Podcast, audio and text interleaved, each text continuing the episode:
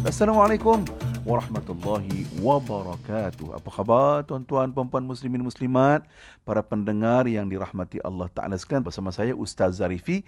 Tentunya ya, tanyalah Ustaz di Britain FM.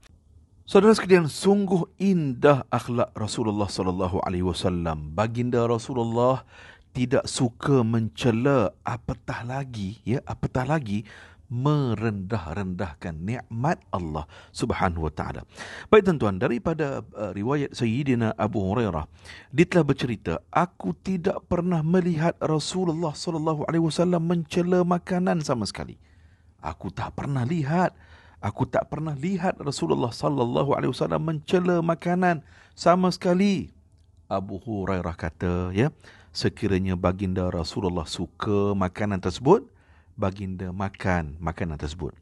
Tapi sekiranya baginda tidak suka makanan tersebut, baginda sallallahu alaihi wasallam hanya diam sahaja. Hadis riwayat Imam Muslim.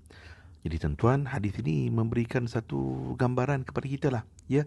Jangan sama sekali kita mencela makanan. Jangan mencela makanan kerana apa? Bila kita mencela makanan, maknanya kita mencela nikmat Allah Taala, ya.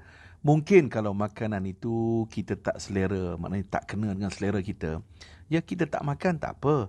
Tapi jangan kita mencela makanan. Ya, jangan mencela makanan. Ini antara adab yang diajarkan oleh Rasulullah sallallahu alaihi wasallam. Jadi saudara mungkin nampak benda ni kecil sahaja, tetapi ini merupakan akhlak, adab dan nilai yang diajarkan oleh baginda Rasulullah sallallahu alaihi wasallam. Saudara, belajar sesuatu